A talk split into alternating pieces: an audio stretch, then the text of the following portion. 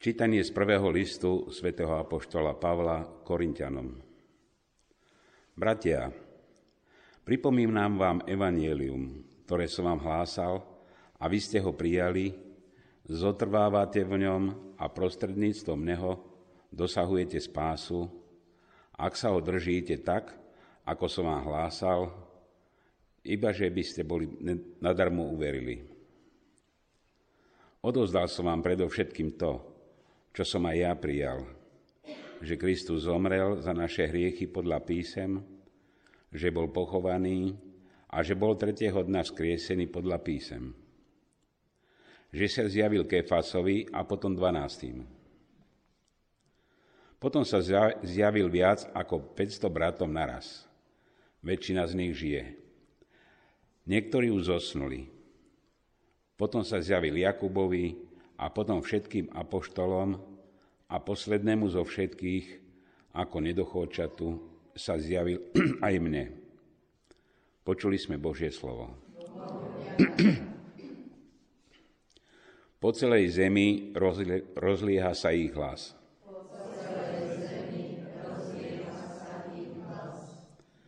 Nebesia rozprávajú o sláve Boha a obloha hlása dielo jeho rúk.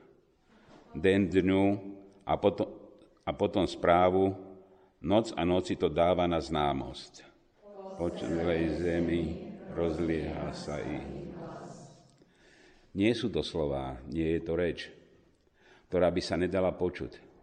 Po celej zemi rozlieha sa ich hlas a ich slova až po končiny svete sveta. Po celej zemi rozlieha sa ich hlas. Aleluja, aleluja, aleluja. Ja som cesta, pravda a život, hovorí pán. Filip, kto vidí mňa, vidí Otca.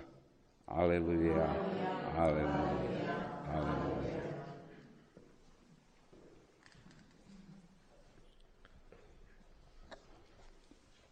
Pán s vami. Čítanie zo svätého Evanielia podľa Jána.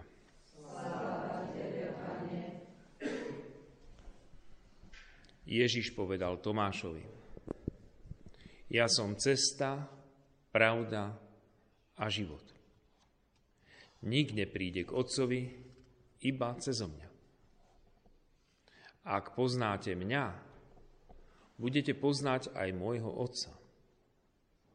Už teraz ho poznáte a videli ste ho. Filip sa ozval.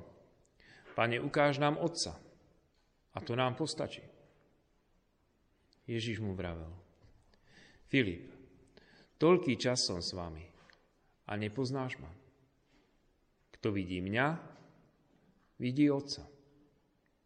Ako môžeš hovoriť, ukáž nám Otca. Neveríš, že ja som v Otcovi a Otec vo mne? Slová, ktoré vám hovorím, nehovorím sám zo seba. Ale Otec, ktorý ostáva vo mne, koná svoje skutky. Verte mi, že ja som v Otcovi a Otec vo mne. Ak nie pre iné, aspoň pre tie skutky verte. Veru, veru, hovorím vám, aj ten, kto verí vo mňa, bude konať skutky, aké ja konám. Ba bude konať ešte väčšie, lebo ja idem k Otcovi.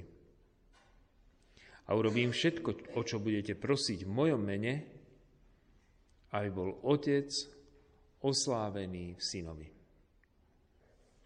Ak ma budete prosiť o niečo v mojom mene, ja to urobím. Počuli sme slovo pánovo. Evangelika dicta. Nostra.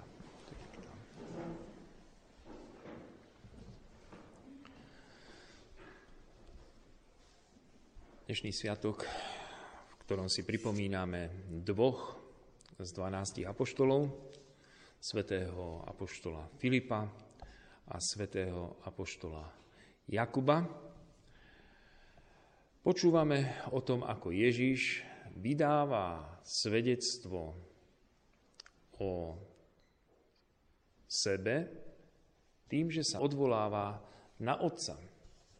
Ak poznáte mňa, budete poznať aj môjho Otca. Dokonca už teraz ho poznáte a videli ste ho. Ježiš takým zvláštnym spôsobom poukazuje na to, kto on vlastne je. Pretože je jasné, že keď by ste sa rozprávali s nejakým človekom, tak ako sa vlastne aj títo apoštoli rozprávali s Ježišom, len veľmi ťažko môžete pochopiť a veľmi ťažko môžete prísť k tomu presvedčeniu, že ten človek, s ktorým sa rozprávame, je Boh.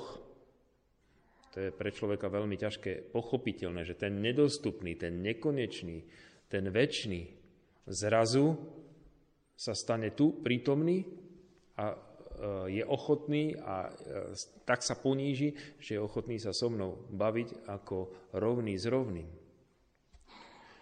Naozaj medzi Bohom a človekom neexistuje rovnosť. Ale Boh je tak dobrý, boh je, Bohu na nás tak záleží, že On z tej výšky, z tej nekonečnej nedostupnosti prichádza až na našu úroveň, postaví sa na našu úroveň a baví sa s nami ako rovný s rovným, berie si nás za svojich partnerov. Dokonca uzatvára s nami zmluvu, veď vždy e, zmluvu medzi sebou uzatvárajú sebe rovní. Ten, kto by nebol rovný, ale bol by nadriadený, ten nepotrebuje uzatvárať s tými dole zmluvu. Tým jednoducho nariadia a hotovo. Čo majú robiť? ale iba ten, takí, čo sú partneri na rovnakej úrovni, tak si svoje vzťahy upravujú skrze zmluvu, aby aj z jednej, aj z druhej strany tá zmluva bola nejakým spôsobom dodržiavaná. A Boh presne toto robí.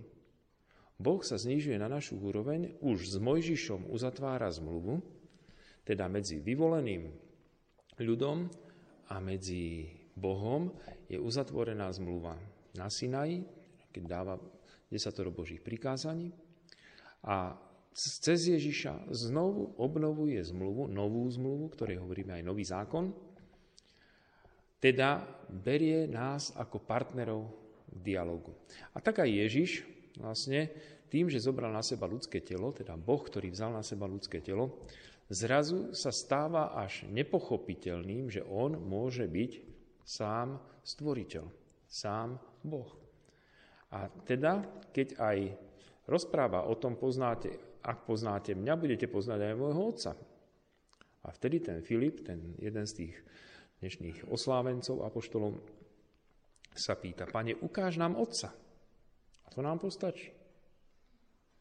Filip, toľký čas som s vami a nepoznáš ma? Kto vidí mňa, vidí otca. Čiže cez Ježíša máme možnosť spoznať Boha. Toho, ktorý v starom zákone je taký nedostupný, taký nedosiahnutelný, tak nekonečne vzdialený, dokonca taký, že si ho nikto nedokáže ani len predstaviť, preto, preto je aj zakázané ho nejakým spôsobom zobrazovať, lebo ľudia mali takú, skôr takú tendenciu zobrazovať si Boha ako nejaké zviera alebo ako nejakú nejakú príšeru, tak ako sú tie pohanskí bohovia, sú vlastne všetky strašidlá, ktoré naháňajú ľuďom strach. Si pozrieme egyptských, alebo, alebo tých mezopotámskych, alebo nejakých tých um, babylonských bohov. Sú to všetko strašidla. Ale tak aj slovanskí bohovia, Morena, teda Perú, ja neviem, akí boli, to boli všetko bohovia naháňajúci hrôzu Žiadny z nich nebol nejaký milý, milujúci Boh. Akurát ten, ktorý bol ne, nedosiahnutelný, nezobraziteľný, nepredstaviteľný, tak ten sa javí ako dobrý. Ako ten, ktorý sa zaujíma o ľudí. Ten, ktorý sa nechá ľuďom spoznať a vidieť. Čiže v Ježišovi môžeme povedať, že Boh si vytvoril ikonu aby sme mohli na neho hľadiť. Takže dovtedy žiadny obraz Boha nesmel byť ani zobrazený, dokonca to Boh zakázal hneď v prvom prikázaní z desatora, zobraziť si Boha a potom nakoniec sám Boh zobrazil seba Ježišovi. Tí, čo videli Ježiša, videli Boha. Tí, čo videli Ježiša, videli jeho Božiu ikonu, namalovanú alebo vytvorenú samotným Bohom Otcom. A od tej doby už vlastne aj platí e, to, že už e, my si vlastne Boha môžeme zobrazovať. Tu máme pred sebou Ježiša. Tam máme Ježiša na kríži. Je to Boh, ktorého už nemáme zákaz zobraziť od chvíle, keď ho zobrazil sám Otec. Dovtedy, kým ešte Boh sám nezobrazil sám seba, tak bolo zakázané ľuďom e, si ho zobrazovať. Ale od chvíle, čo Boh sám vytvoril svoju vlastnú ikonu, teda vzal na seba ľudské telo, ľudskú podobu, tak od tej chvíle už my Boha si znázorňujeme. Môžeme si ho znázorniť, predovšetkým si ho znázorňujeme v ľudskej podobe Ježíša Krista, ale my vieme, že Boh na seba zobral ešte aj iné podoby, ako napríklad Duch Svetý, zobral podobu holubice alebo ohňa. Teda boli to síce symboly, ale ale aj tie boli nejakým spôsobom zmateriálnené a zobrazené. Takže my, aj keď si znázorňujeme Ducha Svetého, väčšinou skrze tieto, skrze tieto symboly. Teda ukáž nám Otca, hovorí teda ten Filip, neverí, že ja som v Otcovi a Otec je vo mne. Slová, ktoré vám hovorím, nehovorím sám zo seba. Otec, ktorý ostáva vo mne, koná svoje skutky. My nevieme, čo Filip potom neskôr vo svojej apoštolskej činnosti, keď išiel teda do sveta, ako všetci apoštoli, keď sa rozišli, čo konkrétne hlásal. Skorej to vieme, čo hlásal Jakub a vieme to iba z jeho jediného listu Jakubovho, ktorý máme vo Svetom písme zaznačený. Vidíme, že aj jeden, aj druhý nakoniec svedčili o ňom až po vyliate krvi. Symbolizuje to táto červená farba, ktorá označuje mučeníkov, teda všetci z apoštolov vieme, že okrem Jána, toho najmladšieho, všetci zomreli pre Ježiša mučenickou smrťou. Prosme teda dnešný deň týchto našich oslávencov, týchto našich patronov, svätého Filipa, svätého Jakuba, aby nám vyprosili poznanie Boha, ktorého oni mali možnosť poznať skrze priamy rozhovor s Ježišom, teda s Bohom, ktorý vzal na seba ľudské telo, aby sme ho mohli spoznať aspoň sprostredkovane skrze to slovo, ktoré oni hlásali a ktoré nám zanechali. Amen.